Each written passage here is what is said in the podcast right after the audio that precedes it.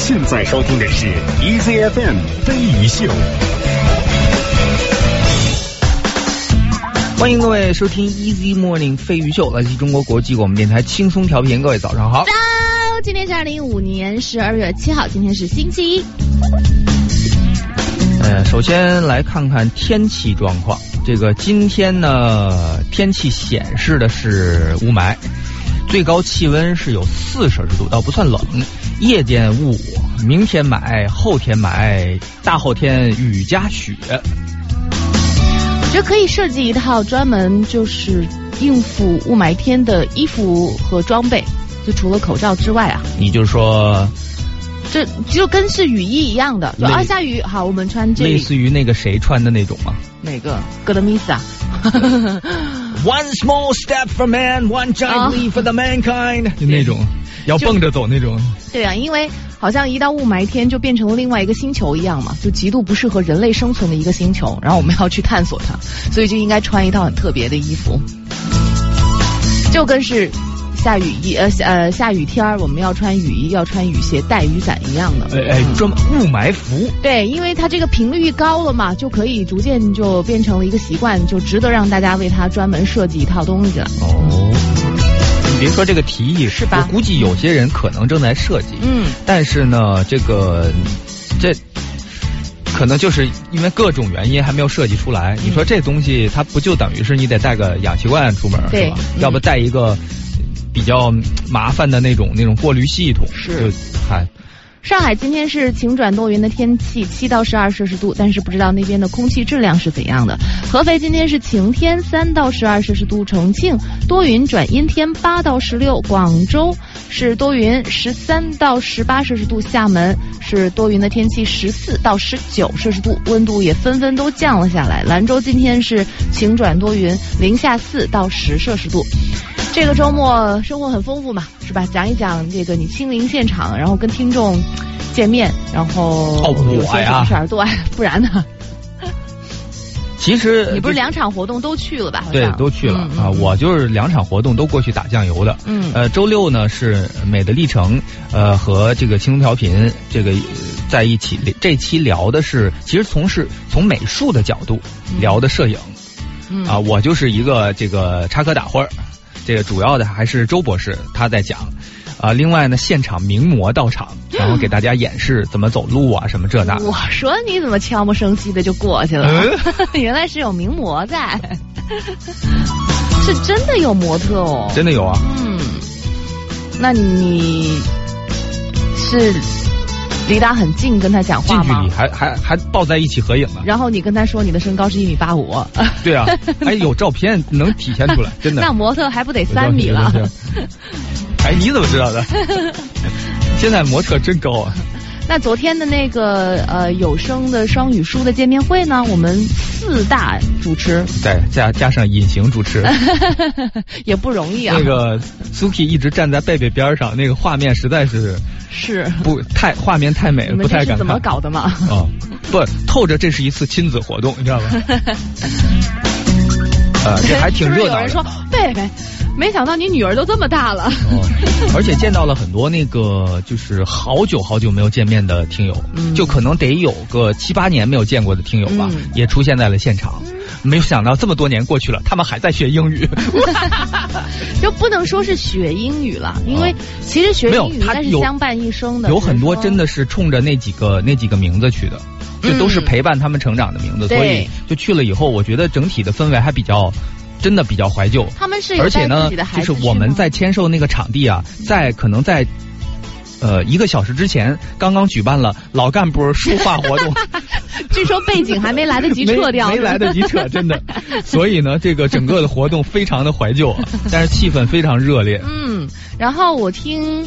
呃，娟娟说，在活动的这个签售会的这个活动现场，碰见一个五岁半的小女孩然后说每天早上上幼儿园之前呢，跟妈妈会听一会儿咱节目，听一会儿飞鱼秀，然后说对我的那一声长长的早印象深刻，以为是肥皂的皂呢，就我天天喊一个哦，喊一个肥皂皂，然后就开始节目，然后他的名字叫宠虫。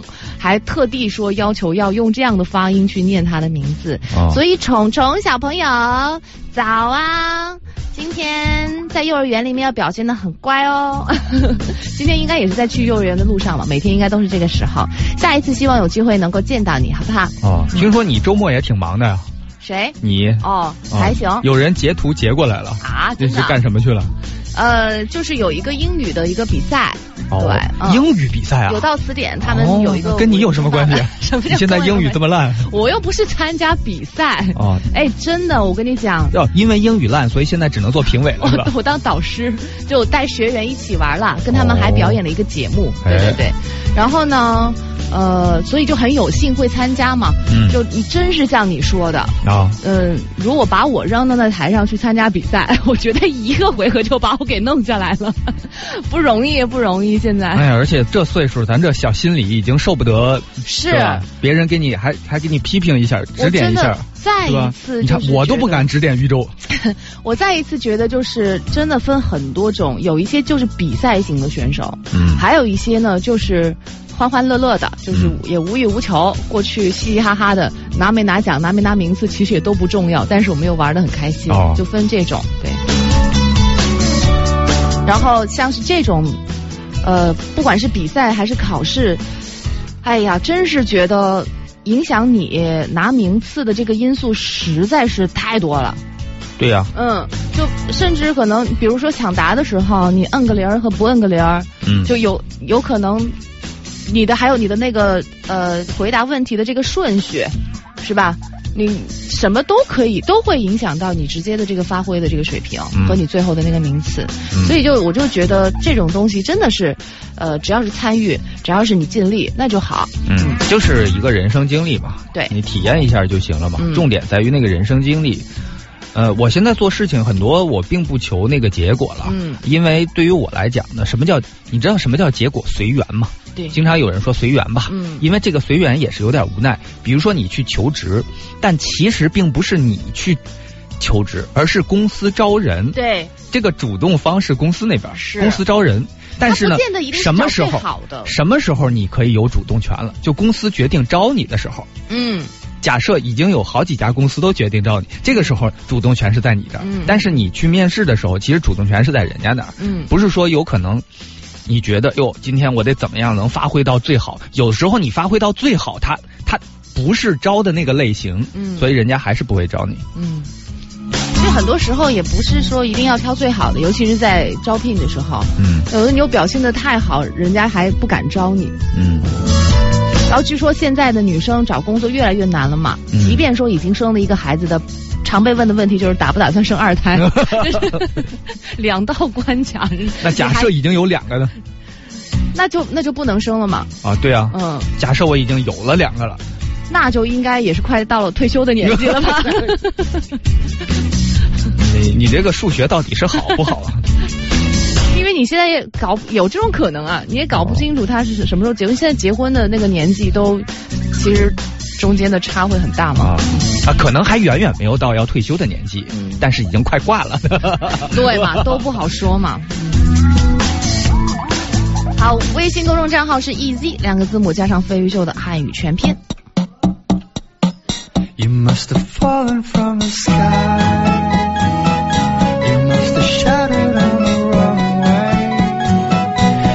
That's amazing.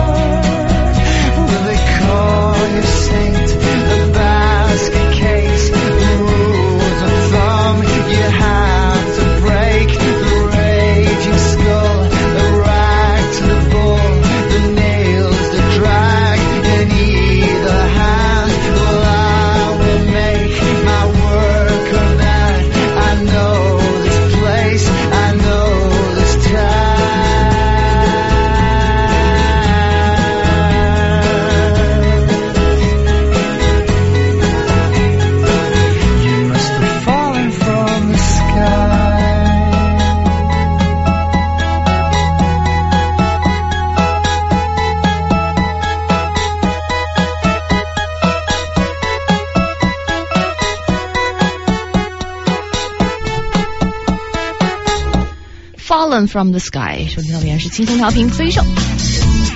看到有这么一个这个观点啊，说为何周末没有办法睡懒觉？呃，我当时觉得，我我是想看看他们怎么说嘛，有没有什么专业的说法？后来我发现好像也没有什么特新鲜的观点。他提出两个方面的观点，一个呢就是就是生物钟，说白了，是一到五都是都是这个节奏嘛。那你到周末的时候调整不过来，有一个惯性在。还有一个呢就是说。呃，就是这个这个原因啊，大多数人可能不会愿意去想，但是事实上它也存在的，它也存在这种影响，就是你不像以前那么年轻了，就睡不好了吗？哎，就睡眠就就渐渐变少了。你可能有一段时间你还会怪那个生物钟，嗯，但后来你发现你可能就是辞职在家，你照样还是也就这样了。不是，你们老拿睡眠少就觉得这是一件多多。多不好的事情似的，但我觉得就只要是你能睡够就行，对，能睡够，你想睡的时间能够睡，嗯，就可以啦。我管他，我现在是睡六个小时还是睡五个小时啊？啊，但总的来讲呢，就我们小时候，哪怕是同一个人，假设他现在需要四个小时睡眠，那么他小时候可能也得睡七八个小时。就是这样的，嗯，就是他整个人生里面，他自己跟自己比也是不一样的。比如说婴儿们每天是十六到二十个睡眠时间，他吃了睡，睡了吃，这个时候他好长。呃，青青少年大概是每天晚上需要九个小时睡眠，嗯，呃，这个中年人大概就是每个每天是八小时的睡眠时间，这算是比较长的了。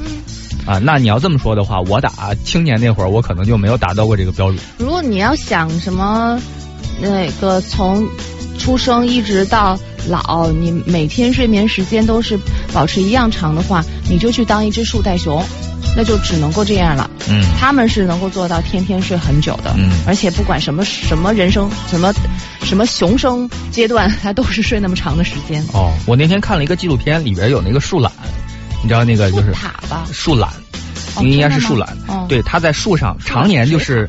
常年就是在在树上嘛，它以非常缓慢的动作，但是呢，因为它在那个树上呢，相对来讲那个位置啊还是比较呃放心的，所以它就可以无忧无虑的在那吃个树叶子，然后睡觉什么。它基本上一生都在树上度过的。但是呢，就一旦有外敌入侵，它是毫无办法的。它就属于这样一个逆来顺受的状态。我看那个纪录片里，就是有一个当地的土著人，随便爬上树上拎了一个树懒就下来，对，然后那个就傻傻的，最后也没怎么着，就是背在后背上。然后那个就傻傻的在后背上荡呀荡的，就只能就是就任由别人，对命运就在别人手里嘛。我还看一个啊，好像是类似于像是鸵鸟一类的，然后它在白天的时候就是能够保护自己，但它有一个缺点就是它在晚上的时候视力不好，嗯，所以基本上它就是在黑暗当中也没有太多的那个方法保护自己，尤其是那个有很多那种。那个鸟的宝宝之后，因为它是属于类似像鸵鸟一样那样的那种鸟，但它又不能飞，又腿又腿又很长，然后有一个那个记者，他就是用那种夜视镜去拍摄他们晚上的那个生存状态。嗯，你觉得他？明明知道自己弱点，应该能把自己保护的很好吧？但他其实就是在黑暗当中，然后自己就站在那儿，然后其他的那个鸟宝宝就是藏在他的翅膀底下啊，然后他的身上哪个羽毛里面。所以你看那个夜视镜的那个影子，就是发现有一只鸟的脖子特别长，然后它的背上有很多的小 小脑袋在那里，就是也不知道，反正也看不清楚，左看看右看看。然后那个人呢，那个记者还。故意的，就是走进去吓他们一下。后来发现他们就是就是给了他们一点那个光嘛，然后发现他们受到惊吓之后，然后就如鸟兽散，挪开了一米，就 如鸟兽散。然后那些小鸟也飞了出来，然后大鸟也不顾其他的小鸟，也就自己跑了。就这种跑完之后呢，可能也没跑多远，就觉得没什么动静，然后大家又各自再回到原来的那个位置，就基本上是非常非常薄弱的一个防御。哎，我看这种这种就叫本能，它是靠本能来生存。不是这种动不不都不是动画片，就是这种纪录片。它是说它用了一种鸟看不见的光去拍它，这是属于一种什么样的光啊？嗯，因为我看它那个光，其实我们人的肉眼是能够看得见的。哦，不知道。嗯，我还觉得挺神奇的。嗯。啊，因为这个就视力来讲呢，人和很多种动物的那个视力范围是不一样的，就包括你能看到什么，看不到什么，是吧？还有一些动物它能看到方向的，嗯，它就直接一看，哎，不就是北边不就是那吗？我们打那边来要去那边，就它非常清楚。里面就有一个指南针。呃，对，就是它整个身体里面都有这个植入了这个东西。嗯。哦，我们有一个听众早上一起床，发现他有一个信用卡在境外被盗刷了一千多美金。嗯，说打电话已经冻结了，让等待确认，求高人们指点。你你先你先冷静一下，是不是老婆最近在出国旅游了之类的？想哦，对，他去的时候拿的我的卡，然后这个刚花了一笔钱之后就被冻结了，他在那边还挺郁闷，这日子不过了。对，你就等着被你老婆骂了。不是，你先冷静的想一想，是不是会有这种情况？因为早晨起来嘛，会有一点不太清醒。如果真的是被盗刷的话，那那就确实得要那个，呃，他做的这件事情是对的吧？就第一反应是对的，然后看看有没有别人会有这样的一个经验。人生赢家的父母们有哪些共同的特点？哎，这个咱们待会儿待会儿聊说说。这是来自 Coldplay 的一首 True Love。微信公众账号一 z 两个字母加上飞鱼秀汉语全拼。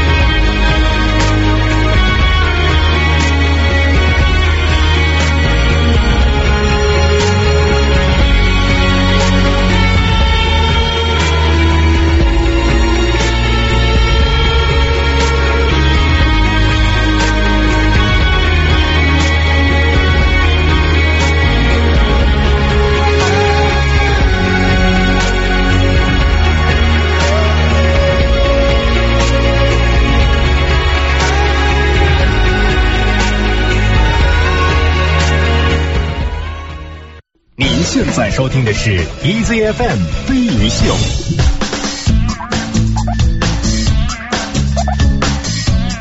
家庭，家庭对小朋友的影响是很大的。这个一一旦在小时候形成呢，可能就伴随你一生了。所以他没有别的地方可去，大部分时间都在家里。所以那些我们认为是人生赢家的人，他们的父母有什么共同点呢？啊，当然，我不认为这这一篇文章提供的这几点是有那么就是它是像这个像教科书一样，或者像真理一样，让你完全去照搬的啊。我更多的是觉得可以跟大家探讨一下，他列举的这几项，他认为是经过调查，这个是那些呃各方面都很成功，事业家庭都还蛮不错的人，他们的父母的一个共同点啊。哦，你说哦，对，人生赢家的父母都有什么样共同特点？对，嗯，我是说了半天，说什么呢？没有，我刚忘记了。你又去搬救兵了，是不是？哎，一般搬救兵搬搬过来了吗？都？我哪知道啊？就回来以后，师傅都被人吃了呗。回来以后一起吃师傅。对，然后呢？好，讲讲讲，换重点，看看我们如果当不了那个。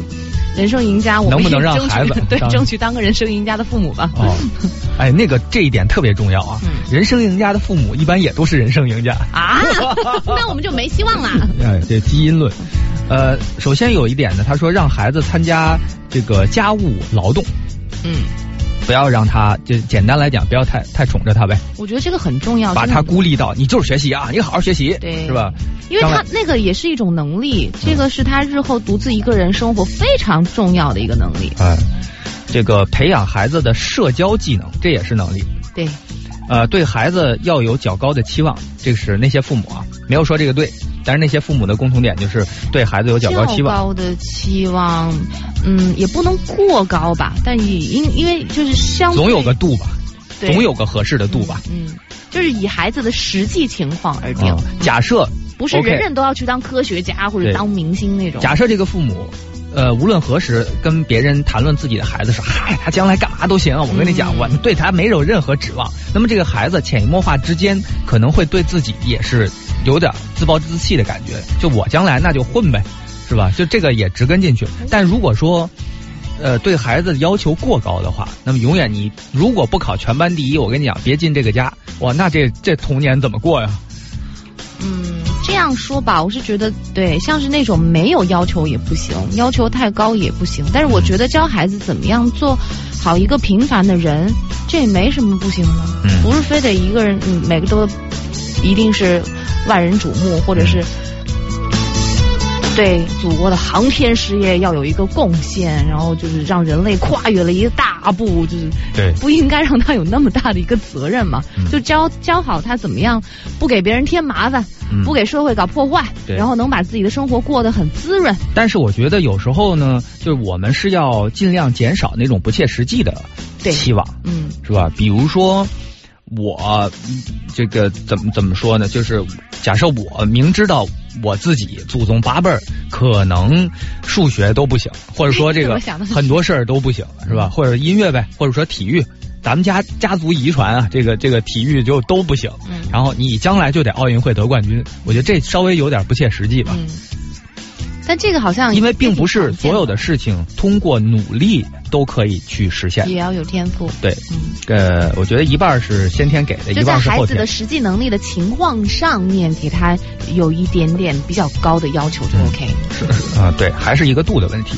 另外还有呢，这个本身有良好的教育背景，就这些父母们。那当然，嗯，因为他的那个素质嘛，还有远见呢，什么都不一样。啊，这也是我说的，就是父母都是不读书。呃，不看报，或者说根本就不识字，但是呢，他比如说期望孩子将来是一个什么某什么什么家，这个其实有点还是挺难的，是吧？呃，难道有点稍微有点不切实际？呃，还有一条呢，说那个说提早教孩子数学啊？是吗？啊，我估计他所谓这数学就是算算数吧，是不是这意思？嗯。啊，这个另外呢，和孩子建立亲密的联系。呃，云淡风轻、自信从容。这个母亲在子女三到十一岁期间与他们相处时间，呃，对孩子这个这个长大以后的这个行为啊，还有这个性格有很大的联系的。不过呢，过度关心孩子的母亲，就像直升机一样，对孩子进行盘旋式关注和教育，呃，就会适得其反。所以呢，这个云淡风轻指的是呢，就怎么怎么讲呢？就是嗯，需要的时候，适当的时候出现吧。嗯，呃，另外呢，母亲的职业类型。这个根据一项研究，需要离家去上班的母亲对孩子的成长是非常有利的。当然，就比二十四小时守在他身边，实际上要对他更好。不然你没什么东西可以去教他嘛。对啊，所以呢，就是很多人表示辞职在家这个看孩子，有的是真没办法。你要不看，别人就没法看。但是呢，看到一定程度，比如说到小学，就是到幼儿园了，他其其实就是你就可以适当的就出去工作了。嗯。呃，这个这个可能客观上对孩子还是有好处，但是对母亲是比较难的一个要求呢。比较难，因为已经有一部分时间的脱节嘛，精力就就分了。对，呃，另外呢，就是这个那些人生赢家的父母们，有着更高的社会还有经济地位。那咱就别想了呗。基本上就是对于我们很多人来说，就还是。要靠一代人就是翻身比较难啊！就说了半天呢，就是还是那句话比较重要，不要有那么多不切实际的幻想。对。哦，关于这个信用卡的这个事情，很多听众是很有经验的。嗯。呃，像猫儿他说他就是银行的。我他说他们这个银行呢，遇到这种情况会进行调查，然后让持卡人在境内你所在的这个地方刷卡去证明那一笔交易不是你自己持卡所做的这个行为，所以钱会退回来的，就不要太惊慌。他曾经自己在美国上学的时候回来，信用卡是被在深圳盗刷了一万块钱。嗯当时那个银行的客服觉得很可疑，就直接给他本人打电话确认。有一笔大额的交易，嗯，因为他的活动范围一般都是在北京，嗯，所以基本上就有一点异常嘛，嗯，那调查了好了之后，就没有把那个钱刷过去，做了挂失换卡。就说境外有一些地方信用卡盗刷很多，用卡环境不是很好，对，所以就大家碰到这个事情。呃，是可以为自己洗冤的。经常有时候银行会提示你，比如你刚从哪儿玩回来，说您刚刚去的那个地方就属于这个这个，这用卡环境比较恶劣，就比较危险，它是一危险地区。或者他会问你是不是在那儿？对他会建议你要不要回来进行什么样的措施，或者什么排查或者什么之类的，他会有短信提示。嗯。你说会不会先聊着啊？信用卡什么确认，您那玩地方好玩吗？哎，我给你推荐几个，就开始聊。估计你要是客服的话，应该是属于这种啊。然后最后呢，发现你被投诉了。你说，哎，不聊的挺开心的吗？因为你没有解决人家最重要的问题。然后呢，这边小贝他说他是信用卡是没有设密码，说如果盗刷，银行会有一部分的责任的。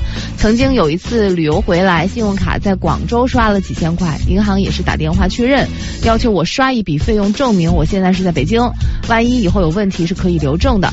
最后呢，这个银行监管呃就没有被盗刷，呃，所以现在基本上听众给刚刚那位朋友的一个建议呢，就是呃在附近你所在的这个地方 ATM。机刷卡，呃，打印出凭条来证明卡是在你自己手里，卡是跟你是在这儿的。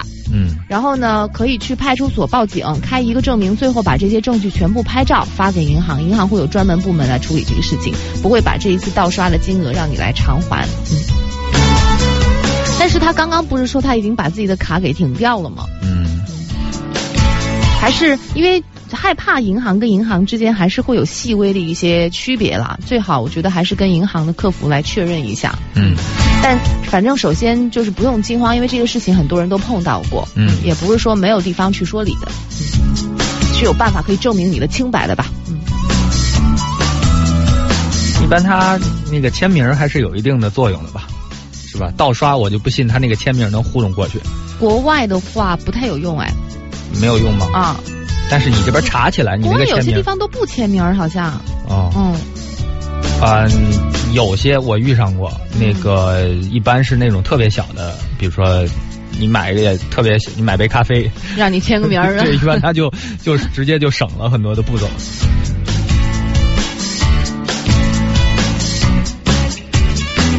啊，有人问说什么叫人生赢家？你觉着呗？每个人定义是不一样，就是你在你眼中。你觉得某个人说：“哎呦，这这样的人生才叫做人生啊！”我们好像聊过这个话题，哎，大家对人生赢家的定义都纷纷不一样。有的人觉得能结婚、能生孩子就已经是人生赢家了。啊，呃，一般是这样。比如说呢，这个这个人，这个把孩子养的特别好，但是呢，他这个事业，整个这个家庭事业是一般，或者说孩子养的特别好，然后就没怎么着离婚了。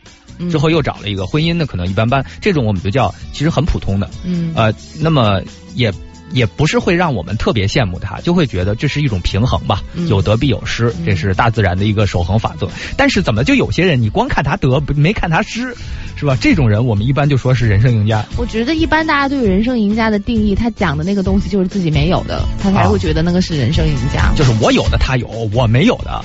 他还有我有的痛苦，他没有，是吧？我没有的喜悦，他反而是有。我前一阵子翻那个《老友记》嘛，里面有一集，那个 Monica 的那个信用卡，哎，也是被盗刷了。嗯。然后他就把那个单子给打出来。嗯。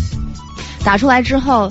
哎，他就仔细看了看那个人是怎么去花他的钱的，他就觉得花的好哎，他觉得我怎么没有买这个东西？是，他就觉得那另外一个女人过了他想过的人生，还是用我的钱？对，所以他特别的生气。嗯，然后他第一反应呢，也没有去去去打电话给银行，他反而去根据这个记录去去跟踪那个人。就比如说那个人报了一个那个踢踏舞的一个班儿，然后他就他就。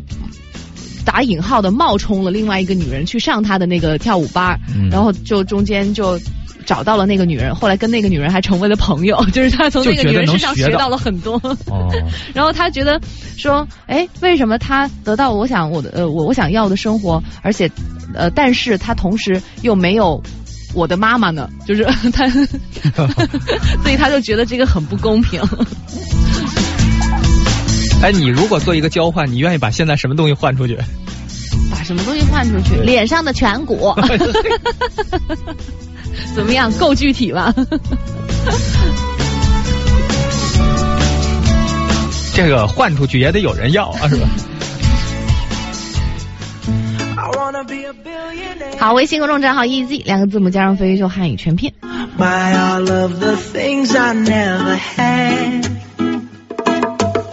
I wanna be on the cover of Forbes magazine, smiling next to Oprah and the Queen. Yeah, I would a show like Oprah. I would be the host of Everyday Christmas. Give Travi a wish list. I'd probably pull an Angelina and Brad Pitt and adopt a bunch of babies that ain't never had. Give away a few Mercedes like, here lady, have this. And last but not least, grant somebody their last wish. It's been a couple months that I've been single, so you can call me Travis Claus minus the ho-ho. Get it? I'll probably visit with Katrina here. And damn sure do a lot more than FEMA did. Yeah, can't forget about me, stupid. Everywhere I go, I'ma have my own theme music. Oh, every time I close my eyes, what you see, what you see, bro? I see my name in shining lights. Uh huh. Uh huh. Yeah. what else? A different city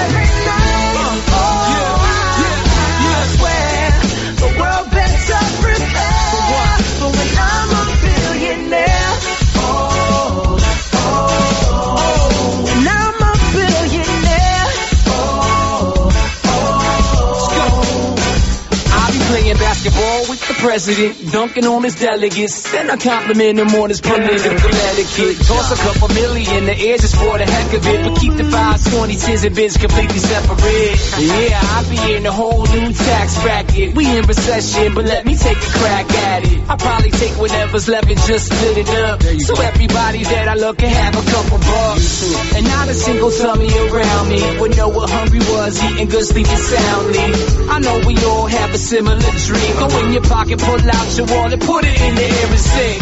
I wanna be a billionaire, so freaking bad. So bad. Buy all of the things I never had. Buy everything. I wanna be on the cover of Forbes magazine, smiling next to Oprah and the Queen. What up, Oprah?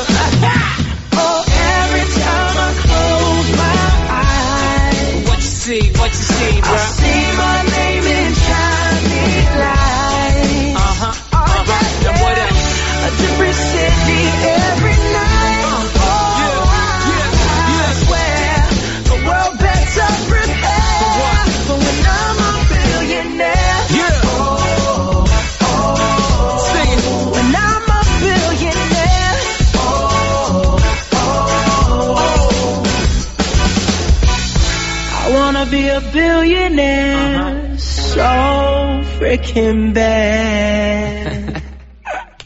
Billionaire，收听到的依然是轻松调频飞宇宙。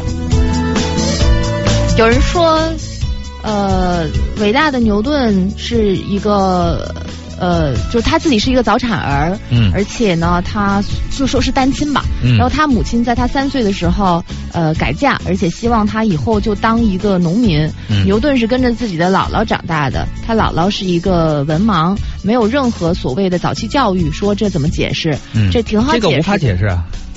不，我就问你，有几个牛顿嘛？哦，没有，我觉得，呃，所有的这个。这个这个世间的道理啊，或者说你世间百态啊，都分大众和非大众。嗯，就是普通状态、特例、正常状态。而且他自己说这也是个特例。对，所以这种特例呢，那就是真的这个无法解释，我们常人是无法理解的。西西说，大半夜打一个航空公司的客服，打了半个小时，永远是繁忙状态，但是自己又着急要改签机票，突然灵机一动，选择了英文服务。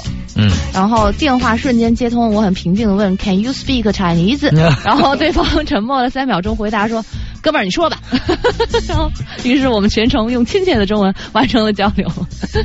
哎，这也是一个方法哎。我听说这个英文客服是是不许他们说中文，完全不行吗？一般是不不可以。但我觉得像这种特殊情况，是不是也可以通融一下啊？我不知道，所以他沉默了。你想那边那么繁忙。电话都接不过来，这边可这边幸灾乐祸呀？怎么叫幸灾乐？就这种又又很冷清，那就就帮忙嘛，因为都是呃客户嘛。啊，这样一个说，这个昨天晚上失眠，用了你们介绍的四八七疗法，又用了小飞推荐的对眼疗法，还是睡不着。今天早晨还得早起，超级崩溃啊！这个睡眠都是有原因的，你找找你的那个睡眠的原因吧。嗯，像小飞就老看月亮，一看月亮就能明白哦，原来是今天是圆月。我也并不是每一个月圆都会那什么，但是呢，但凡是我失眠的时候，大多碰巧也都是月圆。了解。对。酷飞飞，他呢？哎呦，真是说昨天中午自称是某某银行的。一男一女敲门儿，说她的老公信用卡透支了四万多，已经构成经济诈骗，并且附上最后的催告。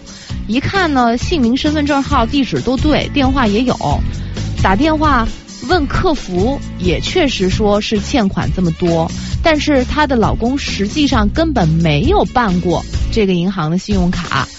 就是他猜测是不是什么时候泄露了信息被别人办了卡，现在是已经报警。要是这样的话，那更恐怖了呀。对，然后他呢，就是说，呃，首先啊，银行是不是泄露信息也办不了啊？你你除非你拿着你的身份证去嘛。他就说，银行为什么是在没有本人亲自办理的情况就把这个卡发出来，说这个事情挺蹊跷。有没有可能那客户客服电话是他们告诉你的？还是我也想问，对你到底打的是哪一个电话？然后呢，第二天他们自己跑到那个银行去，然后这个银行呢只给打了消费明细，不给看信用卡申请单，说得要警方出一个那个文件。呃，然后老公跟警察要离开的时候，银行又打电话说钱不用还了，说调查一下，两天之后给答复。就是碰到这么个事儿，还挺烦人的。说不知道是不是身份证被复制了，还是有没有其他的一些情况？既然是那个警方开始调查了，最后咱也得要个说法吧。但一般银行会上门来说你的卡怎么怎么样了吗？嗯，不知道。反正一般上门的，我们就觉得是骗子。像对，嗯。这好多东西都需要去求证哦。对，因为正常情况下他犯不上他出面上门去你们家去做这个事儿。嗯，我还是挺挺好奇，如果这个朋友你有结果了，麻烦也告诉我们。被盗卡的好多啊。好，这儿有一位朋友说，那个小飞周周早，说今天是我姐静静的生日 啊，我听飞鱼秀呢，呃，是我姐有静静啊。为什么没有？什么意思？啊，就我想静静啊。啊，当然有。真有人叫静静。啊。他说我听飞鱼秀还是我姐介绍的，说我已经听了有十年了，她是更久啊。这个希望呢，小飞周周能够祝她生日快乐。既然你姐想要静静的过一个生日，我们 我们这祝福合适吗？你觉得？就既然你姐静静想要过一个生日的话，哎，是也是我们的老听众了。静静，祝生日快乐！生日快乐！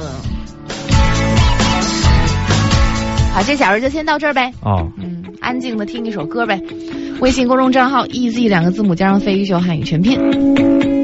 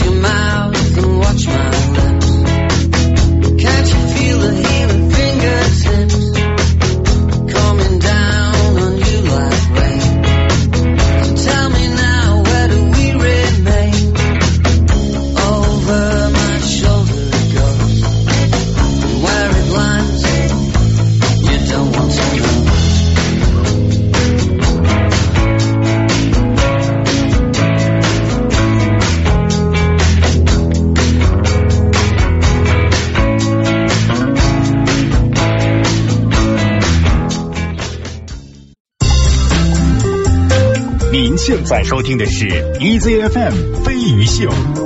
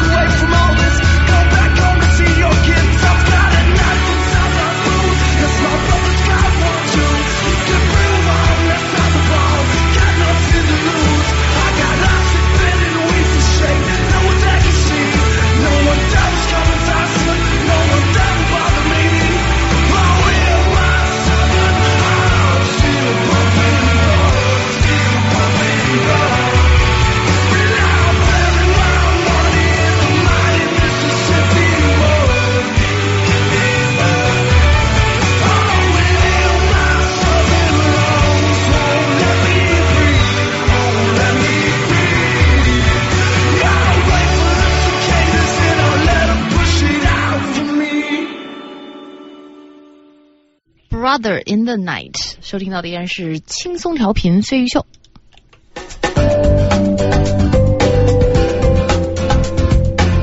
关于信用卡还有没有什么我们应该知道但还不知道的东西吗？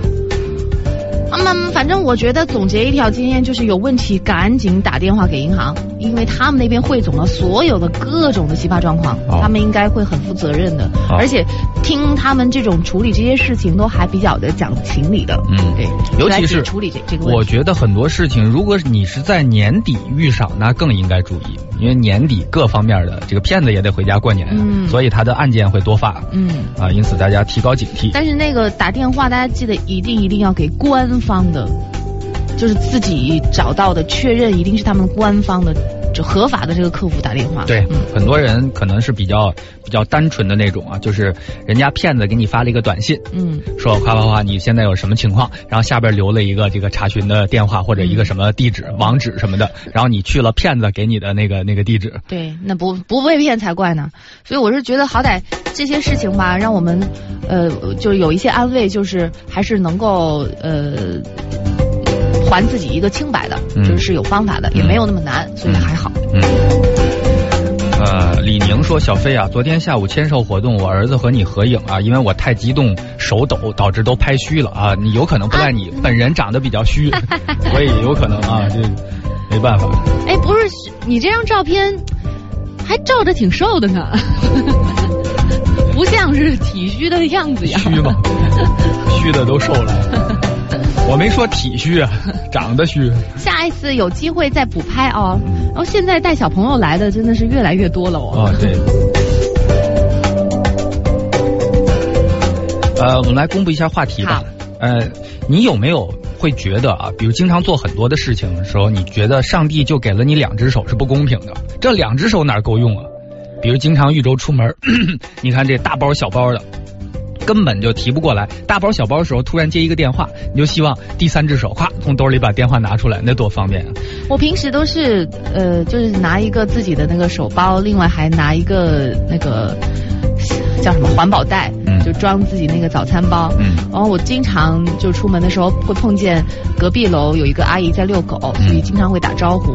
然后今天她碰到我就说：“哎，你今天怎么没带早饭啊？” 因为我今天，然后我就跟她，我把我的包打开给她看，我说我今天的手袋比较大，所以我直接把早饭放在里面了。哎一翻，哎呀，洒了。呃，两只手不够用，但是呢，你你。仔细想想，有多少人就这两只手用不好？嗯，比如说，呃，我我刚刚看到有人说这个包饺子、包包子包不了，因为他俩手得配合。很多人学琴。钢琴或吉他什么的，就发现完了，我只能左手弹或者是右手弹，我没有办法一起弹，支配不了，就这两只手还支配不了，就这两只手跟儿子跟小飞照相还没拍好，你是在引射他吗？我真的是，I can't help。所以你看，这个假设将来三头六臂了，这怎么怎么去支配啊？是吧？更难。所以有时候你会发现，并不是说我们手长得太少，而是我们没有把它开发出来。哎呦，那我们再多长一些手，这双十一、双十二的时候该怎么办呢？且做一阵子。哎，你说有的人手笨手笨，但是上网买东西手可勤快着呢啊！就点一下，特别利索。这个就点一下就行。所以今天我们聊一聊手笨的。嗯。啊，这儿有一个说，这个有同事挺漂亮的姑娘，长头发，手笨到不会梳头。懒吧？怎么可能不会梳头？这个他自己也看不出来乱，经常呢就是前面看还好，后面是乱蓬蓬。哦，这不是经常这样吗？嗯，你也看不见嘛。因为我发现梳头，你他这是一个你专门要做的一件事情。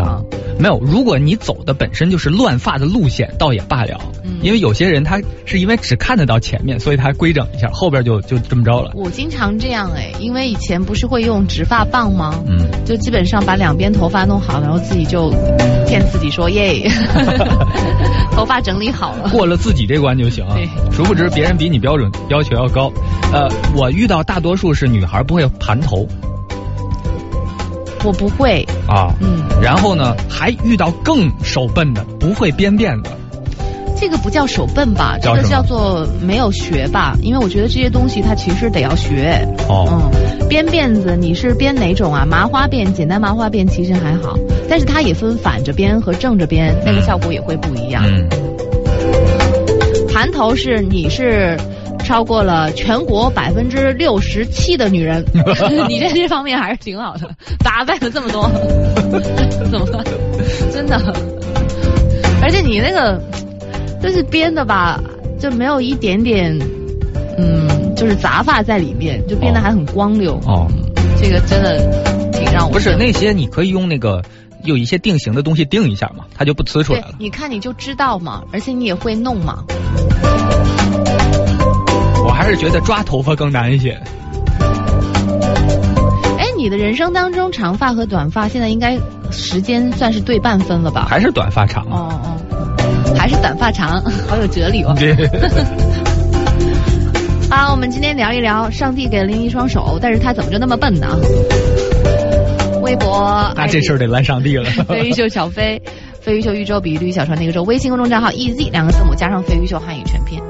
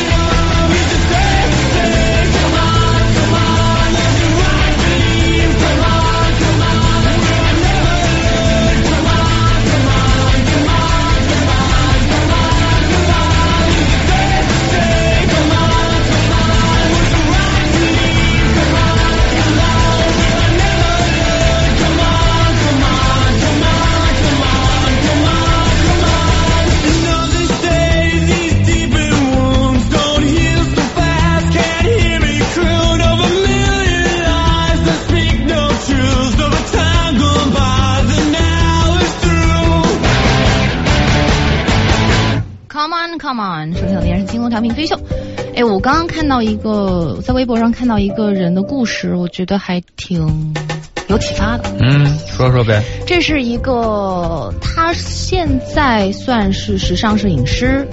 呃，但是他其实过着双重的生活，因为他一边是摄影师，另外一边他其实是无家可归的一个一个流浪者。他在一个房顶上面生活了六年的时间。嗯嗯，就是时尚摄影师。对，嗯，他年轻，就是从他年轻的时候说起。不是中国人吗？不是不是，是外国人。呃，他。一九零的身高，年轻的时候，但是而且呢，长相也比较英俊。然后他毕业的时候决定离开美国去欧洲去闯一闯。当时他就因为他外表很好，所以就被模特公司看上，变成了一个男模，并且多次就登上了一些时尚的杂志。但是在九十年代末的时候，为了要照顾生病的父亲，所以他就又搬回了纽约。那个时候，他除了担任模特，还开始在一些电影里面有一些小的那种角色。当时还能够支付得起纽约 Chelsea 这个呃西区两两百美元一个月的小套房，但是慢慢的生活就变得比较困难起来。两千年的时候，他的父亲去世，那他的工作也陷入了瓶颈，因为到了那个时候，模特吃青春饭嘛，他等于就接不了那么多的呃工作了，所以呢，他就决定用最后的这个积蓄去学习摄影。原以为这一行能够让他过上很好的生活，但是呢，呃，很多时候是实际上是不是像自己预期的那么好的。那于是，呃，因为收入不稳定啊，各种原因，他就。即便说他去餐馆打工，呃，也不能够让他负担起每个月的房租了，所以他又呃，他又不想麻烦朋友和家人，所以他最后不得不选择在屋顶。去生活，呃，于是呢，在这样的一个情况下嘛，他还没有放弃自己的生活，他要去二手店买毯子和睡袋，睡觉的时候还用油布把自己盖住，免得被别人发现。于是他就开始了这种双面生活，因为他平时工作的那个环境还是非常体面的，接触的那些人都是上流社会或者是一些时尚大咖。然后，那他怎么样来转变这样的一个角色？每天早晨在公共厕所里面洗漱打扮。然后走出厕所的时候，就又穿上西装，把头发弄一弄，又变成了一个 风采翩翩的一个型男。对，白天是时尚摄影师，穿梭在各种光鲜亮丽的场合。嗯，结束之后去廉价的健身房，在那儿洗个澡，在那儿熨衣服，在那给手机、相机充电。然后再回到自己的屋顶过露宿的这样的生活，嗯，而且每一次必须都是小心翼翼的偷偷潜进去，因为他不能够让别人知道他生活的环境是这个样子的，嗯，而且爬屋顶的时候还会面临着有生命危险这样的呃事情，OK，呃，只有。为数不多的几个好朋友知道他现在的这种状况，他们很担心我，但是他又不想麻烦任何人。呃，反正甭管天气什么样，这是他的所有，他只能住在这个屋顶上面。不管生活有多难，他每天都是让自己整洁得体，就是在别人面前，就是并且保持自己的自信。那他如果不得不去一些高档会所应酬的时候，因为要喝酒啊。但是他又没有那么多的钱去买这些酒水，所以他会买最便宜的葡萄酒放到包里头带进去。要跟别人碰杯的时候，就他自己倒自己的这个廉价葡酒呃葡萄酒到自己的杯子里头，然后跟别人跟其他旁边身边的百万富翁啊、亿万富翁啊去碰杯。呃，然后因为他外表。很体面，气场比较强大，所以其他人就也没有发觉他其实是过着这样的生活。然后怎么发现的呢？后来没有持续了六年之后，他去年夏天就结束了这样的生活嘛，就可能又又又重新就是有了地位，然后就收入逐渐的稳定，然后就。等于是通过自己的努力改变了自己的这样一个现状，然后为什么现在被别人知道？问题是在国外，如果想想做摄影师这个行当，尤其时尚摄影师啊，你再不济，你养个房还是可以的吧？它有个过程嘛？不，那你最开始你租，或者说你跟谁？借住什么的，你不可能住屋顶。我觉得这个他不想麻烦别人呢。我我知道你说的这个是有一个片子，有一个电影是说这个人的。我觉得他现在可能过度渲染这个人的这个这个生活状态，是为了宣传那个电影吧。因为他如果不想做过这样的生活，他有可能 N 种方法是可以不用过这样的生活的。他就是要过得极端一点，这样呢，呃，我觉得是是有一些背后的目的，要么是这个人想法过于奇葩。他的他的想法是跟正常人不一样的，要么是就是说他是就是刻意现在是就跟有些选手去选秀，你得编点故事。他的那部分对对。但我觉得如果说你的说的第一个情况，即便他在最初可能他是有比较奇葩的想法，可能最开始他会这样，但是一般人是坚持不了六年的。嗯。而且他也没有必要为了这个片子自己真正的过六年这样的生活。嗨，他这六年的生活谁也没看见，因为他都说他隐藏的很好嘛。啊，然后影片呢，也不是，也不一定说真的跟拍了六年或者是怎么样，有可能就是就差不多改改造型是吧？那个皱纹贴一贴什么的，反正时间跨度能体现出来就行了。差不多有可能跟拍了两年或者一年或者怎么样的，反正我觉得这种东西都是有一半水分的。哦。明白了，这也，不能完全相信。但你说的这个启发是在哪儿呢？我想听一下。什么启发？你说，就是他永远都不放弃自己的生活呀，都觉得会有希望啊。就即便这样生活很艰难，但他都能够自己一个人承担，他内心很强大。哦。您现在收听的是 EZFM 飞鱼秀。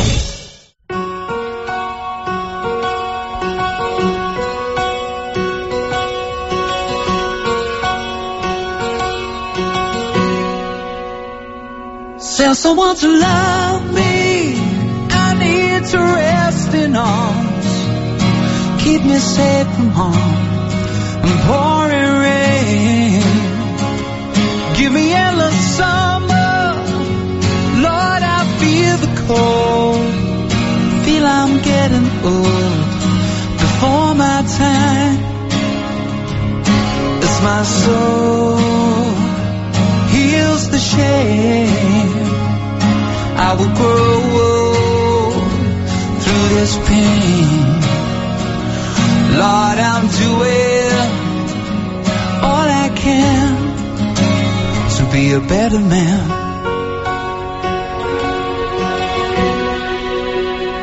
Go easy on my conscience, cause it's not my fault.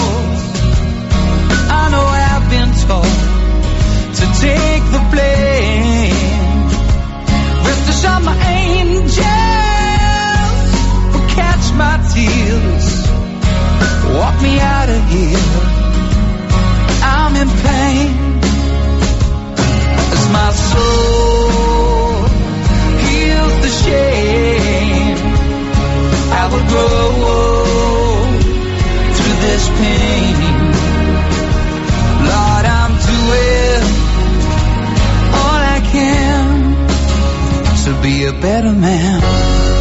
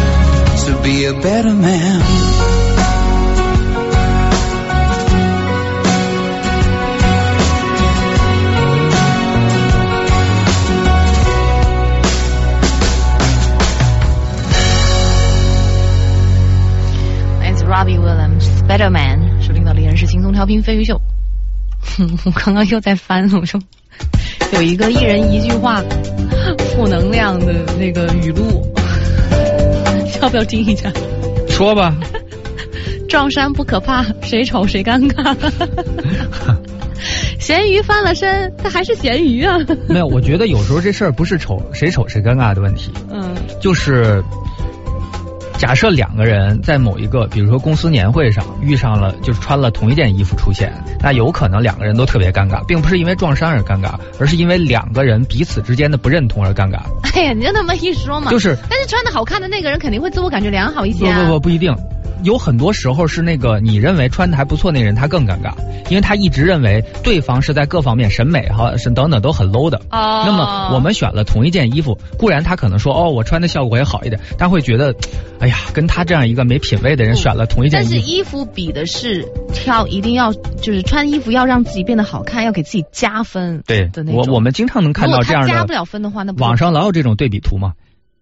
那他可能就就别人个别人挑了一件不适合他的衣服呀，不好看呢。我们经常能看到，比如说某明星参加活动时候穿了某一件大牌的衣服，然后呢就会有网友 P 一张那个模特走秀时候穿的，你会发现哇塞，这是同一件衣服吗？嗯。还有什么期末考试不给你露一手，你还真以为你教的好啊？就这些学生，哎呦，真是，我要是老师都不教你们这个。就各种吧。你要是老师，应该是哪一科的呢？我要是老师，嗯，我教心理科。那个叫什么来着？有一科叫什么？什么呀？思想品德。哎，对，类似于是思想，哎，思想品德。反正就是就是不用天天去上课的那种，就是他有什么问题可以来找我，心理辅导那种感觉的。心理辅导不用天天上课啊？不用啊。不用啊，但是天天坐班嘛。是是吗？对呀，你以为呢？这样啊，反正学校也不打卡，没事了。就基本上就是，嗯，别人来找我，然后偶尔也可以不在的这样的一个工作。干嘛？我有的时候没有办法做到百分之百很纯粹的，只是打一个比方。我有的时候不由得把现在的一些需求给说了出来。有时候我听懂了，我也只能假装 睁一只眼闭一只眼。对，你一般都是把它给点明挑明了的，很少睁一只眼闭一只眼。好，看手笨啊。呃，程阳说编辫子，我觉得太难了。我自己都是马尾，马尾这样长大的。现在孩子两岁多，是女孩。每一次带她出去，看见别的女孩，你叫叫什么马尾是吧？对呀。我跟你讲，马要是有手，它后边那都是个辫子，都会比你的好看。对。对，他说出去看见别的女孩，妈妈给编那种贴头皮，一直就编下来的那种麻花辫儿，或者是叫什么，就还麻花辫儿是三股，但他们那边什么四股、五股，就是几十股都有。嗯，说我就很恨自己这双手怎么就学不会呢？嗯，但我跟你觉得，其实马尾还清爽呢。嗯，另外，这个马尾省时间呐，编那一头辫子。多少得耗一些时间，你有这时间，其实可以去做其他的。人家可能有的人说，不就下个楼的功夫就变了吗？对，我所以我刚刚犹豫了一下了。对于有的人来说，其实可能也就两三分钟。你之所以耗那么久，是因为手笨，就不要再回避这个问题。啊，这儿有人说，我不仅手笨，还有缺陷，我小拇指特别短，所以需要用力的时候，基本上估估计都忽略不计啊。你觉得小指短就用不上劲儿是吗？那手劲小是手劲小，小指短是小指短。他说小时候本来。不就是短的？小时候玩单双杠都抓不住，这个还还曾经掉下来摔破头。我妈连自行车都不让我学。呃，再说手笨吧，说到现在连这个毛线活都不会。呃，孩子现在谁会毛线活啊？孩孩子现好多人都会啊。现在孩子这个劳动课学这个针织，问我会不会，我就很气愤的说：妈妈小时候没有这个课。但是妈妈小时候一般都会帮姥姥一起做这个针线活嘛。哎呀，我们那时候针线活就是，我们就其实是一个轴啊，对吧？你就负责绕毛线是吧？对呀，其他的事情都没做过啊。啊，通过了你这个毛线就变成球了，最后。嗯。呃，哎，这个我觉得讲的还挺真实的，就是他说。看了无数教怎么围围巾的视频，不有的人就恨不得一百种围巾的系法吗？嗯，就还有专门视频就剪辑好了。嗯，说还有动图什么什么的，拿到围巾还是只会搭在脖子上或者绕一个圈儿，两种方式，就看了也白看。嗯，我发现确实也是，就别人就戴的就又好看，就是围巾这个事儿吧，很有气质。我还真不知道这个中国人古代的时候戴不戴围巾。因为我觉得围巾更像是一个舶来品，就是他们就是老外呢，老外的脖子上啊，自打古代就一直得有东西，所以呢，他可能他有各种金。嗯，领带也分各种型，领结也有各种打法，它有各种结。嗯，呃，在不同的场合，可能表达不同含义、不同身份的人是打法是不一样的。所以老外在这方面是比我们更强一点。好像是啊，咱中国人呢，可能是这围巾呢，我不知道是因为是是是什么情况，反正大部分人基本上就是那么一搭。嗯，所以我们或者对折之后一搭，往上一掏。然后一塞，对，就就那么对一一一塞就就很短嘛。就是围巾，围巾有多长你就绕多少圈，就那样的，一直绕到哎剩两个小揪揪塞进去。您是脖子漏气儿了是怎么着？需要补一下？感觉就这样，就或者就是一边长一边短，就没太多的那种那种绕法。对，但其实有很多的打法会很好看。对。Butter 说也是拿辫子来说事儿。小时候同学让我帮忙编小辫儿，怎么都绕不过来，哪搓压哪搓。长大之后呢，突然有一天就会了，就是开窍了。到现在编的还挺好。我觉得编小辫儿就跟做应用题似的，得自己绕出来那个弯儿啊，或者是跟学倒车一样吧，是吧？也会有一个顿悟的那一刻。对，所以其实他手不笨，是脑子笨，还不如手笨呢。你这样一说，有的人手又笨，脑子也笨，你说那怎么办？啊，这儿一个说这个，那不就是手残星人吗？我，我举个例子，说看啊，这个动图那个，还说别人脑子笨，你没有念手残星人？对我没有念手残星人，我是冲着手残星人才念的，我就是故意要陷害你的，怎样？那你也不能只看到手残新人，不看不往后看了就。那我是知道，我挑这个读的时候，我知道它后边完整的什么。好吧，是我的问题啊，我笨啊，我不敬业，我又傻，我脑残。你到底要？我手也残。我很紧张啊，现在。没有要说什么，我自我检讨一下，我的责任，不找别人的问题啊。别别别呀，我还不如你呢。啊，不能这么说。你别把自己说太低了。我就是这个行业的底线呢，玉州。Jesus. Cashed it in for Siamese twin at the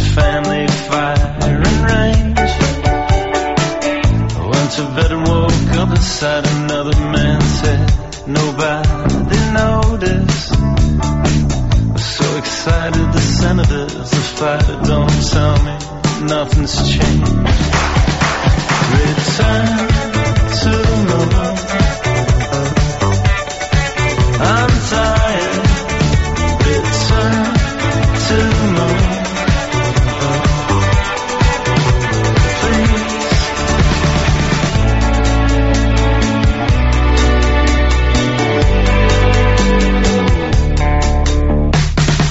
But I saw one of fish from a colorblind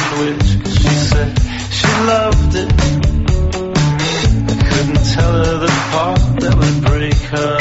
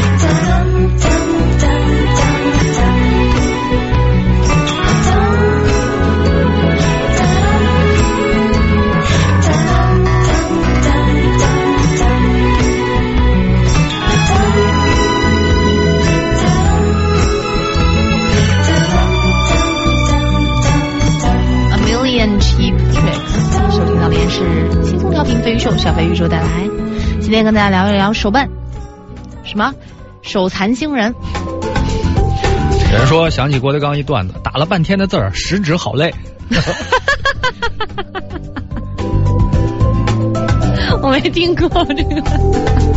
这多有生活啊！但是确实是那样。对你看好多老年人敲电脑就是两根手指头嘛，左食指右食指，基本上是这样。难怪他累，本来有十个手指头可以分工的，你全都让一个指头去做，不累才怪呢。啊、呃，还有那个就是玩那个打字机的时候，经常有时候小指会卡到那个 键与键的缝里面去，就插进去，哦，好疼，就是属于插就插进去了。是。哎，好像讲过那个什么手的进化吧，然后小指头为什么就好像就退化了那种，嗯，但它好像是保持平衡的吧，而大拇指是保持平，怎么保持平衡？它不是保持平衡，就是因为其他四个手指头是在同一个平面嘛，但大拇指可以到另外一个空间来，哦另外一个平面来，然后帮它握住我觉得跟进化是有关系的。对呃，小指会进化的越来越小了，方便挖鼻孔，因为人的鼻孔啊也是进化的越来越小了。对。这儿这儿有一个说，这个小学时候呢最怕劳动课，因为手笨呐。有一次那个呃教坐椅子垫儿，就是那坐垫儿啊屁股垫儿，说较劲了整整整整的一节课，东缝西缝，最后大功告成成的时候，这个激动的不行了，说呃站起身要交作业的时候，发现把这个裙子缝在一起了，我就知道是弄一块儿拿不，下来了，真的这其实会这样。挺好啊，啊怎么样？自带软垫儿啊，问题是缝前边了呀。那就睡觉趴着睡呗，反正舒服。这儿一个说，呃，你把裙子转过来不就行了？裙子分正反吧，应该。那你就反着穿呗，这有什么关系啊？反正有坐垫挡着。你说手笨吧？怎么有人会这样？赵一曼子说，不是第一次上厕所的时候手不知道怎么没拿住那个纸纸筒啊，就在马桶上眼睁睁的看着它掉到地上越滚越远，远到够不着。而且地上经常还有点水啊什么。是，你说这手是有多笨呢？这是最基本的抓握的功能。呃，手笨分很多种，有些人是无法进行那种精巧的操作，有些人就是根本都拿不住东西。对，最基本的就是你都甭说让他操作个什么，东西掉地上了。嗯嗯，但是挖鼻孔你会是吧？挖，就没见你失误。挖跟拿不一样，你知道吗？呃，难怪大家喜欢，因为他能很有自信，有成就感，失误过，特别有成就感。呃，这儿一个说这个这个贴手机膜，自己贴过两回，第一次是普通的这个高透膜，然后。呃，整个右下角全是气泡，完全挤不掉啊。第二次是钢化膜，贴歪了一点，想接下来再贴，结果从中间部分整个给撕断掉了。我觉得贴膜它确实是一个呃那个什么熟能生巧的一个工种。贴膜是有方法的，嗯，你不能像过去贴那个那个那个贴画一样，嗯，完全撕下来，然后找地儿啪这么一粘就。它好像先从一个角开始贴，然后扫扫扫扫。首先你要先拿那个膜跟你的手机比一下，看看误差在哪儿。嗯，我。第一下贴就得贴住了，不能说你哦这有点歪，我接了再贴。第一下贴找准角度就得往下就贴住了。我觉得吧，它这有气泡，不能严格意义上来讲不能算手笨，手笨应该是他把按键的那部分贴到上头去了。嗯，就是就像像是这种就很粗心大意的，或者是把正面的贴到背面了，贴完之后才发现哟不应该这么贴，就必须得重新接下来。那有气泡这个一般人。一次两次的确实挺难。嗯，再说了，手机没事贴什么膜吗？这是。哦，也是哦。啊，你要真想贴，真想掌握这门技能，您就买十张，一下午全给贴了，之后马上你就可以出去摆个摊儿说祖传贴膜了。贴膜还是有必要的，那个屏幕碎了之后，它不会撒的一地都是，还能好收拾。对，小贝，基本每天。哦，那个马上要进广告了。我们今天聊的这个话题呢，就是手笨到什么样的一个地步？手残星人，微信公众账号是 EZ 两个字母加上飞鱼秀汉语全拼。咱们待会儿接着聊呗。您现在收听的是 EZFM 飞鱼秀。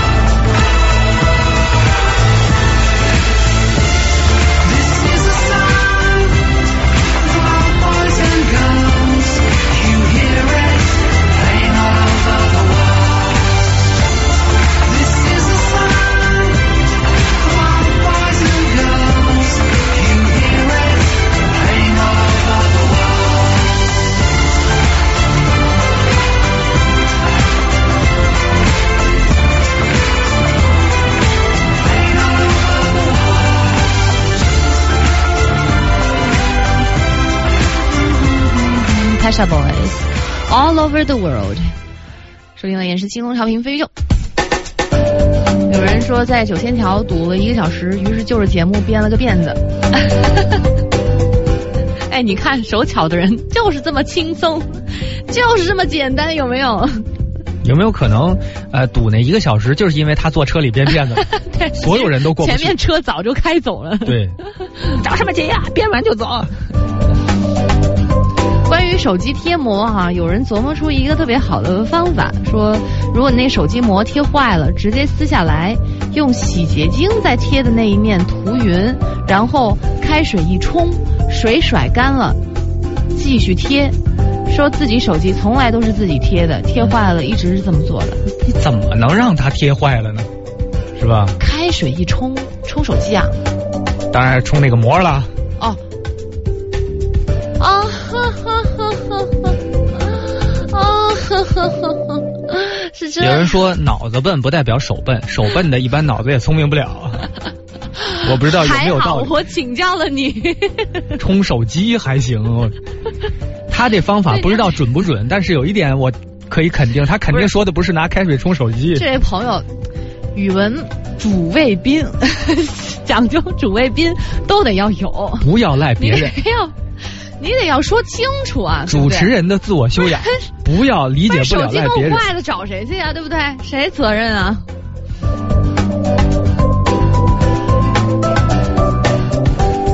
再一个说，你说玩游戏手柄握的手生疼，还玩不好，这算不算手笨呢？我觉得这个算是手脑配合吧，其实也算。太紧张嘛？也一一种手笨的表现嘛。呃，电子游戏其实特别锻炼手脑的配合。嗯，我觉得我可能就是太紧张了，所以就电子游戏会玩不好。游戏有什么好紧张的？就是玩的累嘛。你比如说你自己在家玩也会特别紧张吗？对啊，你你如果要闯关或者什么的，我一般玩游戏的时候，只有在一种情况会紧张，就比如说呢，是那种这个呃，就是这一关打到官底的这个大 boss，一般就是你一上来就被 boss boss KO 了。嗯。但这一次难得这一次，也不知道什么原因，你已经打到他几乎还剩下一丝血的时候，就是你这次终于这一轮有一一线的希望能够把他干掉，这个时候我会突然间特别紧张。那心我都能听到自己心跳的声音。你也不是比赛型的选手，怎么讲啊？嗯，就是遇到关键时刻，他就是越会很紧张，然后造成了自己的发挥水平不稳定。我没有说发挥不稳定啊。哦，真的吗？十有八九，最后我把他干掉了。哦，这样，也就电子游戏嘛，真是。能紧张到什么样的地步嘛？对不对？我觉得你如果是，我特别希望能够看到成为律师的玉州，在法庭上辩论的时候是多么有意思的场景。反正他就是没罪，他是清白的法官。您倒是说说呀，你有什么证据吗？我用我的良心保证，他没有做那件坏事。你的良良心这事儿不具备法律效力的。就是说，来称一称你的良心有多重？比干的是吧？再一个说，我是手工小达人。这个都说我心灵手巧，可你说也就怪了。我们家的杯子和碗没有一个成对的，都是被他啐的。对，你说你啐也不啐干净点儿，干脆就把一对全都啐完了不得了，就让你不记得曾经有这么一个杯子了。哦，这，之前说小贝的没念完，他说他基本每天去那个拧那个眼眼霜啊，或者是眼药水的那个小瓶的那个盖儿。都会把那个盖儿拧着拧着就掉地上了，基本每天至少要掉一次。哎，还有人那种牙膏什么的，永远挤多，挤多？对，就它稍微一挤，就出来一坨，它就没有合适的时候。反正我是经常有的时候会碰到说挤完牙膏挤在牙刷上，哦，开水龙头，然后手牙膏掉了是吧？手背一翻，然后牙膏就掉在洗手盆上了，哎，又得重新再挤一回，这样。太讨厌了，你就非得要拿那只手去开水龙头吗？就有的时候就没想到嘛，所以那个洗手盆上永远都会有牙膏的痕迹在，好难清理的那个。哎，还有人是这样，就是说今天怎么刷牙不起沫啊？低头一看，其实 早就掉了，这 眼神还不好，做事能不能用心一点啊？家他说。麻花辫儿他没有成功过嘛？他小时候为了绑那个马尾，因为他不会绑啊，所以必须得人横躺在床的边儿上，把头发垂下去，再这样躺着扎起来，他才会。今天最新低啊，绑马尾还有不会绑的，是必须，就是他绑一个马尾，动静可大了。就真的像是马尾那样，要他还得靠重重力对对对。就整个要把自己的脑袋变成马的屁股，他才能把那个马尾扎起来。哎，很多那些说做女人不容易的，是不是都是因为就可能太笨。自己的原因呢？好，今天再聊一下手笨到什么样的地步，让人炸舌的地步。哎，啧舌还是炸舌呀？啧啧舌的地步。对。微信公众账号 EZ 两个字母加上飞鱼秀汉语全拼。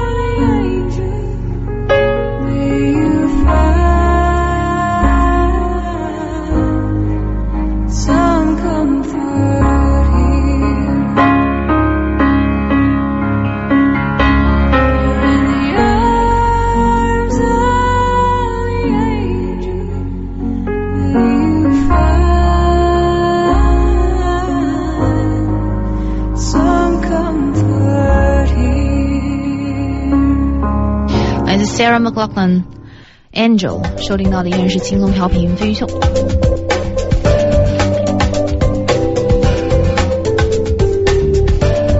这儿一个说，视频网站上能搜到那个老爸给女儿用吸尘器梳马尾的片段。那个，哎，就是先把皮筋儿套在吸尘器那管儿上，开封，把那个小姑娘的头发全吸到管子里面，然后把那皮筋儿往往下一撸，一直撸到他那个那个头发根部就可以了。而且头皮屑也都吸干净了，说倍儿干净，效果效果还这个不错啊。但是我真的不太确定这个是否可以使用，就日常使用这道吗怕不样的方法。安全。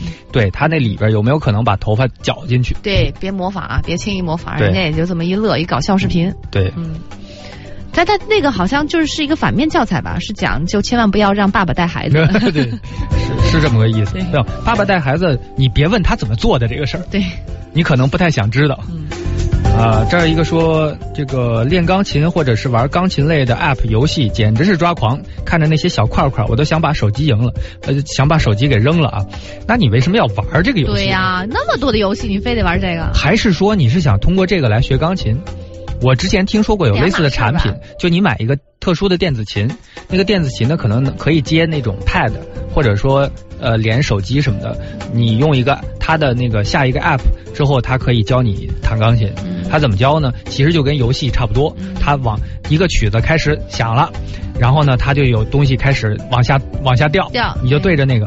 另外还有呢，我听说是那种是它那个就不需要这些东西了。Guitar Hero 啊，对对对，有点那意思，就是他把游戏和一个乐器嫁接在一起，嗯然后还有那种呢，也是一个电子琴状的，它那个键盘可以亮，就哪个键盘亮你就按哪个。这不是打地鼠吗？对对对对对对，你说的太对了。都换汤不换药，搞什么？哎，这种就需要你这种特别 low 的这种比喻啊，反而是最恰当的。对，就是说，它哪个亮你就按哪个，你也甭管什么乱七八糟的，反正它那个你按了之后呢，就它那个哪儿亮呢，它都是按照之前那个歌啊有程序输进去的，但是它编好了的。问题是它不走脑子呀，对，它就是练你的反应能力嘛。这个东西最后练的还是你的手眼配合，还有你手的灵活程度，一定程度上是可以帮助的。但是你不要指望靠这个可以学会愉悦感是培养不出来，应该啊。对，嗯学音乐啊，而且一般他们找的那些音乐都有 又是那种有的不太好听，对对对，对。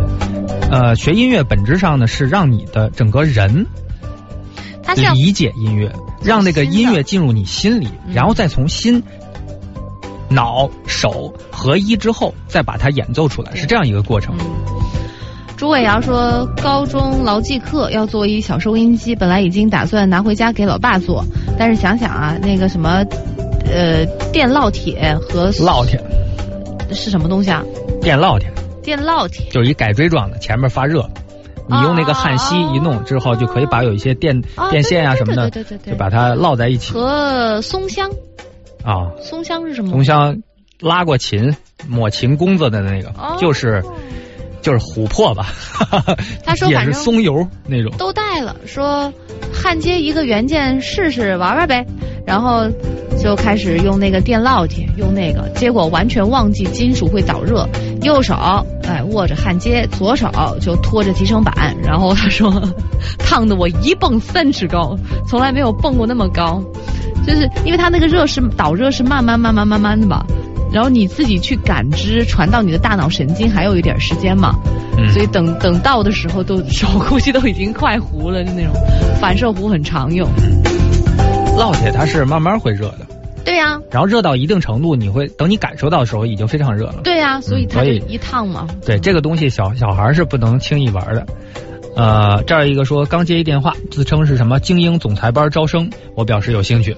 对方问说什么职业？我说现在流行的说法应该叫 CEO 吧。对方马上哎，毕恭毕敬说哎，您从事什么行业啊？我说是 IT 和通讯的周边服务。那那这个具体是吧？什么运作方式呢？我说主要是在人人群密集的公共场所提供技术咨询还有即时的服务。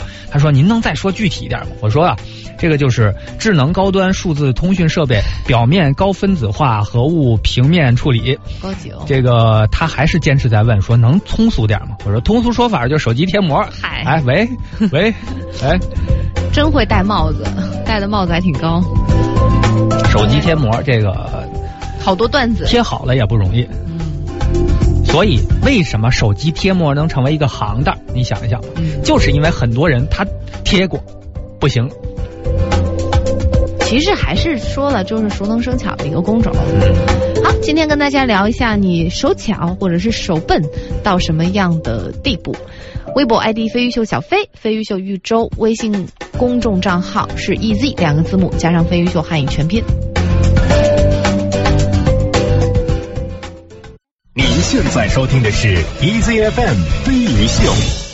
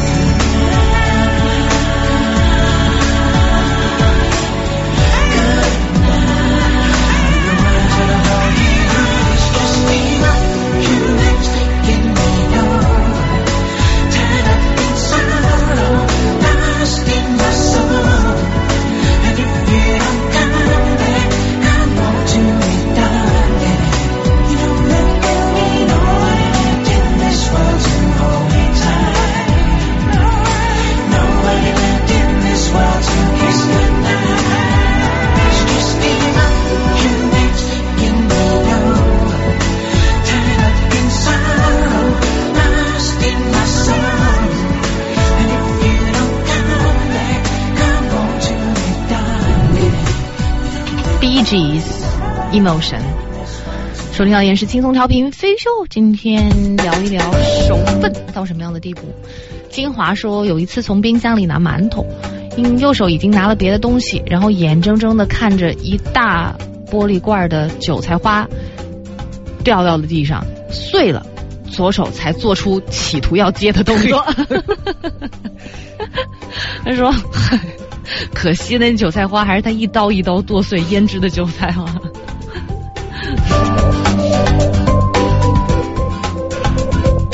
那要照这个这个节奏，那是不是韭菜花最后都已经倒到罐子里，你还得在那个案板上再剁几刀啊？有一个延时。对对对。所以他如果他那个反射弧能够就是。做一个电路图一样，把它表现出来，就是脑子里先发一个，先走到了右手，发现哎右手不行，然后报告给大脑开会开会 对对 开会，然后大脑说哦那右手不行怎么办怎么办怎么怎么办呢？哦还有一个左手，然后才发射给左手，但 那个时候早就已经晚了。哦，我觉得今天有很多人的表现就跟一位朋友讲的一样，手笨的就跟没有手一样。对，还不如没有呢，就俩小棍儿去拿东西，就那种感觉，完全拿不住。啊，这儿一个我觉得猴子可能都比你们要灵活一些吧。猴子手非常灵活，特别灵活。现在，它能够徒手，就是拆面包的那个包装，然后自己吃，嗯，就各种，嗯，包香蕉什么的也不在话下。嗯，因为我觉得猴子可能它的生命里还是需要手做很多不同的动作的，才能够满足它的这个生活吧。但是人现在基本上就已经，呃，简化成只需要点点点就可以做大部分的事情。嗯。啊，这儿一个说，小时候特别不喜欢手工课，讨厌一切手工制作，觉得自己特别笨。长大之后反而不讨厌了，而且很有耐心的去做跟手有关的很多东西，比如说做饭、写字、做礼品等等。这种也算是一种返璞归真的生活吧。而且看似啊，是好像是你花了时间做了这么个事情，但是有没有可能它会让你的？大脑保持一个良好的状态，运行更久的时间，而且他会一直对生活保持新鲜感。嗯，欣欣说，不知为什么，莫名的就把自己呃挠破了，挠出血了都，这算不算手残？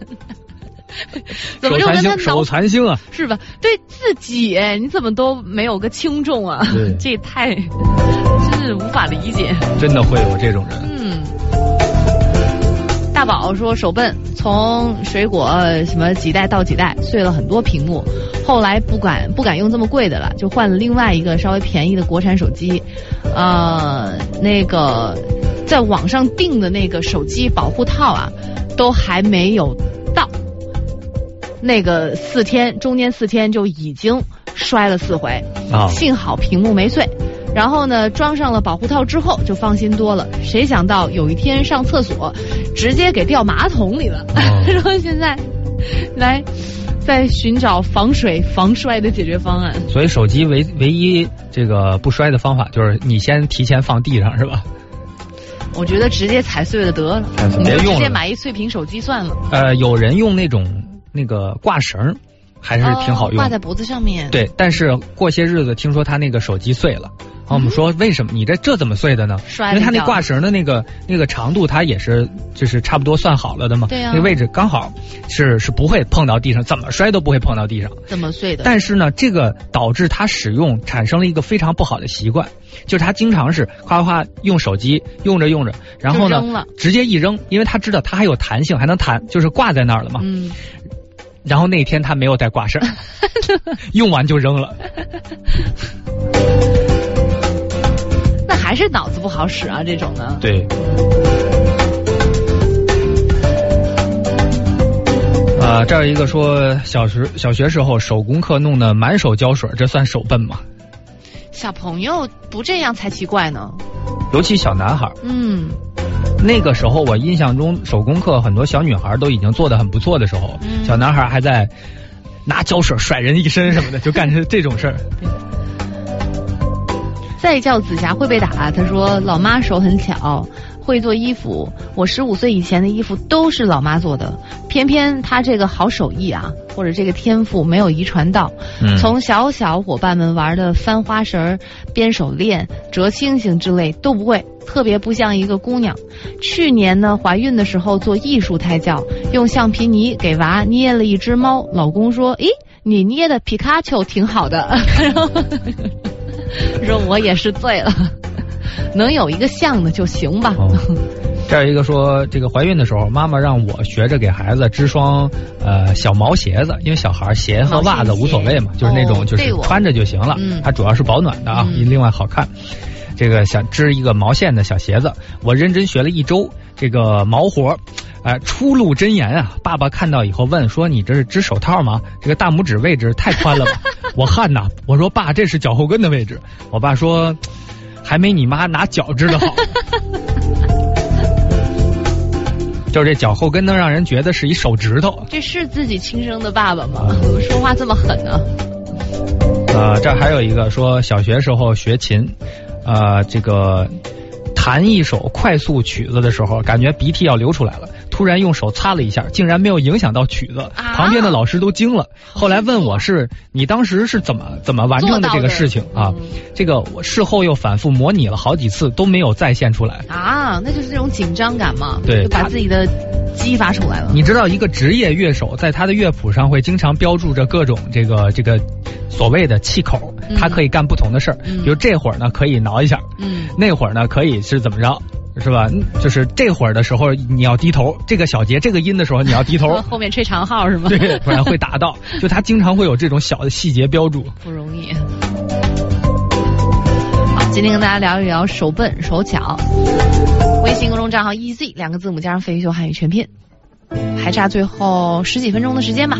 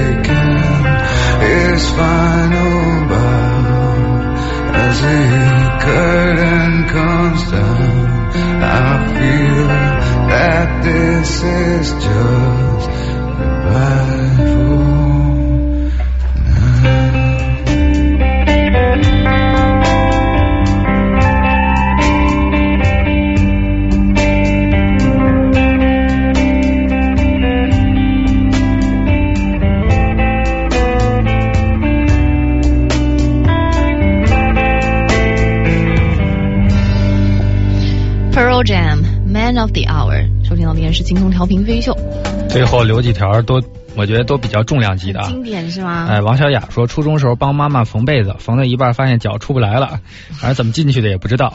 啊，Z Z Z 说这话题应景。昨天我右手拿着一壶开水，直接全浇左手手背上了，那叫一个酸爽啊！你也不是第一次见你的左手和右手啊，怎么还？这还有一位说少，年了？看着杯子，然后拿起了盖子，喝了一口水，觉着还是渴，意识到什么都没喝着。小学时候美术课上教剪纸，他还是美术课代表。嗯，第一个剪完了，老师看了他的作品，表扬道：“看看课代表撕的比你们剪的都快。老师也挺会聊的啊。”这老师就想，这所有的都得要表扬嘛，要给出积极的一个评价嘛。所以其实讽刺这种手法最开始是老师们发明的，是吧我觉？得是，但他又不能违背自己的良心以心，表扬的口气就把人给弄得 给骂了。对，啊，这儿有一个说今天，啊掉地上一张纸，我捡了好几下才捡起来。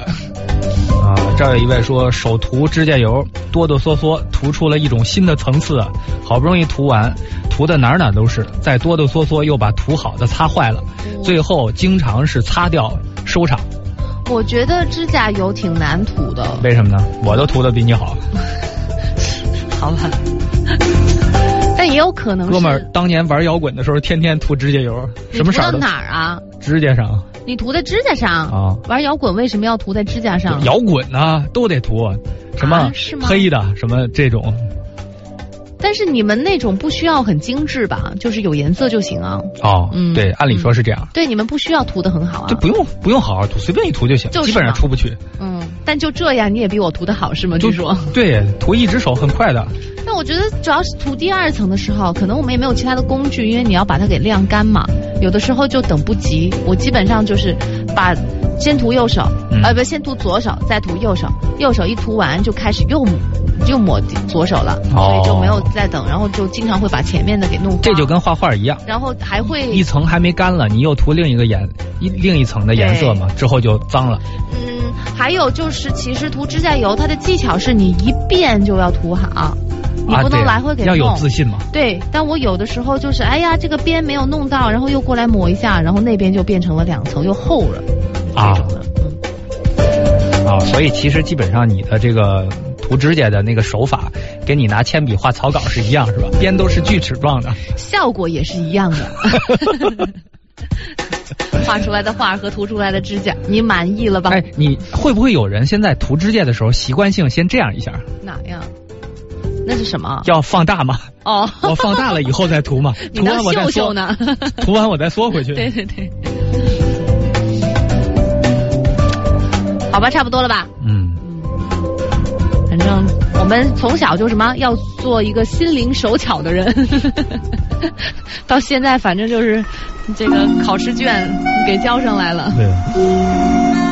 好，那今天的节目就到这里啦，感谢大家收听和参与今天的飞鱼秀，明天见。